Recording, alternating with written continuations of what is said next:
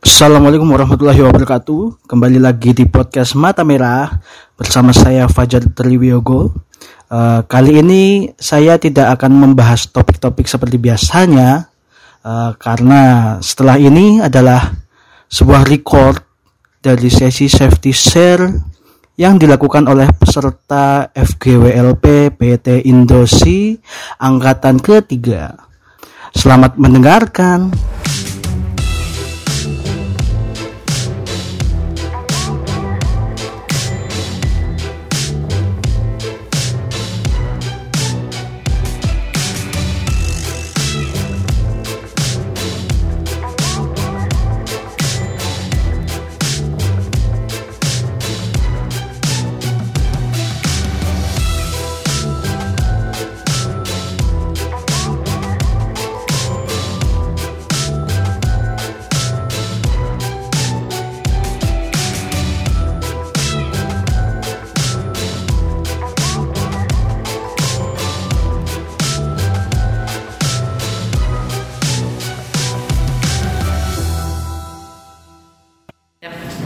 Selamat pagi teman-teman. Pagi.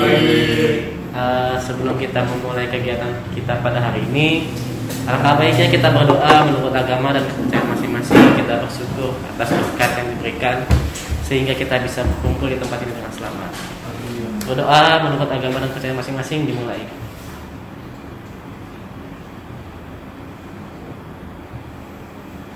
Berdoa dicukupkan.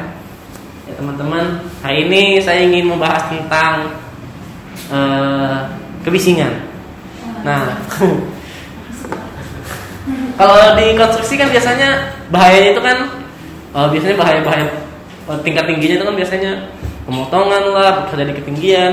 Nah sebenarnya kebisingan itu juga jadi salah satu bahaya yang lumayan sering di dibahas juga di bidang konstruksi. Soalnya pekerjaan-pekerjaan di konstruksi itu banyak melibatkan alat-alat berat dan mungkin alat-alat yang berisik gitu kan. Dan kebisingan atau luka pada telinga itu dia itu bisa dicegah namun tidak bisa diobati. Jadi e, banyak yang belum terbiasa mencegah tapi belum banyak yang mulai sakit sehingga tidak bisa dipulihkan kembali. Nah teman-teman kalau kita e, lihat nih apa sih kenapa sih kita perlu tahu nilai kebisingan di tempat kerja kita? Sekilas kenapa? Kenapa kita harus tahu biar bisa tahu batasan waktu kita yang aman kerja di situ. Betul. Emang batasan kita nggak boleh dengar tuh berapa? Uh, untuk bisingan 85 dBA maksimal 8 jam per hari. Wih, itu sumpah sesuai keren. Ya lah santai aja tentang itu. ya teman-teman jadi uh, tadi itu salah satunya 85 desibel itu 8 jam. 85 desibel itu kira-kira kalau kalian lagi di tempat macet, banyak klakson-klakson, banyak mobil truk itu 85 desibel. Jadi kalian usahain jangan di sana selama 8 jam.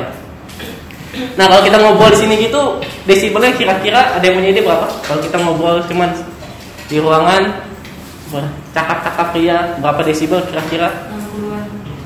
Hmm, nggak sampai sih. Kalau kita cuma ngobrol tuh sekitar 40 sampai 45. Dan itu nggak masuk di nggak berbahaya sebuah nilai kebisingan udah mulai berbahaya tuh ketika udah dimulai di atas 80 ya. 80 tuh kita nggak boleh dengar 80 desibel selama 24 jam. Nah kebisingan ini sendiri dapat melukai telinga mulai dua cara dia itu bisa langsung menghancurkan pendengaran kita. Kalau kita mendengar suara yang langsung kenceng banget itu bisa langsung deh langsung rusak nih telinga kita. Atau kita kumulatif. Kayak tadi 85 desibel selama 8 jam itu ada kumulatif tuh 8 jam ngumpulin. Sedangkan ada yang sekali dengar sesaat bisa langsung rusak. Itu kalau di peraturan kita e, nilainya 140 desibel. Kita nggak boleh dengar apa pun sebesar 140 desibel selama se sesaat pun nggak boleh. Nah e, 140 desibel tuh apa sih? Alat apa aja nggak bisa pesawat jet. Jauhnya 140 desibel atau petasan kalian dengerin. Dekat langsung tuh 140 desibel Uh, dan ada apa lagi ya? Kalau di alat-alat konstruksi itu ada forklift itu 90 desibel, hammer jack itu jackhammer itu 100 desibel kurang lebih. Nah, kalau di lingkungan kerja, menurut kalian apa sih penanganan yang bisa dilakuin untuk menghindari bahaya dari kebisingan? Yosua ada ide sholat bukan sholat bukan sholat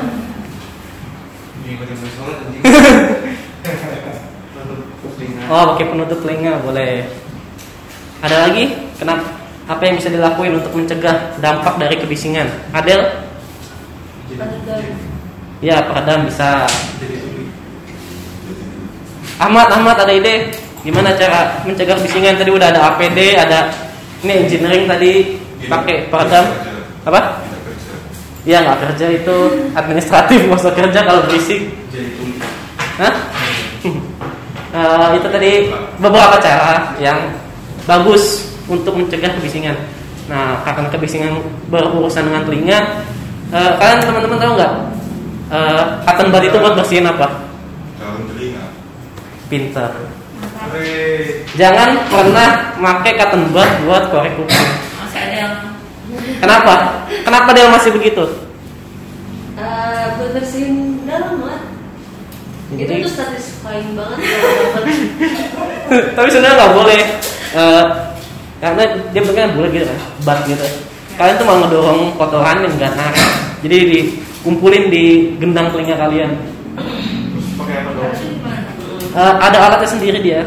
Dan itu biasanya lakukan pakai mik se biasa orang kan kadang ada yang bisa gitu kan, yang bisa dikorek. Dan itu biasanya gitu ya. eh, kalau yang sekarang udah ada itunya biasanya udah ada kameranya. Kalau dari Xiaomi kan, dia udah ada kamera jadi kita bisa lihat Iya. Ya kalau dokter kan lebih mikroskopik dia. Dan sebenarnya eh, kotoran telinga tuh nggak harus telinga kita tuh nggak boleh terlalu bersih. Karena telinga kita itu ada minyaknya gitu di di, di selubung ininya. Dan itu eh, waterproof. Jadi kalau kita masukkan air dia terus keluar. Makanya kalau kita sering bersihin terus air masuk terus kita ini kan gelap di sini. Gelap, ada air lembab, ada bakteri, jamur. Dan itu infeksinya sakit banget. Terus teman-teman kalau uh, mau dengerin musik itu sebenarnya lebih baik pakai headphone bukan pakai earphone. Karena nanti ini memberikan stres ke bagian jauh kita, mungkin sini. Dan terus ini bakal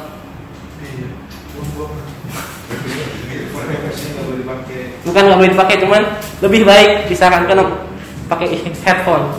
Kalau bisa dikurangin, dikurangin aja. Ya mungkin sekian yang saya sampaikan dengan materi mengenai kebisingan dan telinga. Kurang lebihnya mohon maaf. Terima kasih.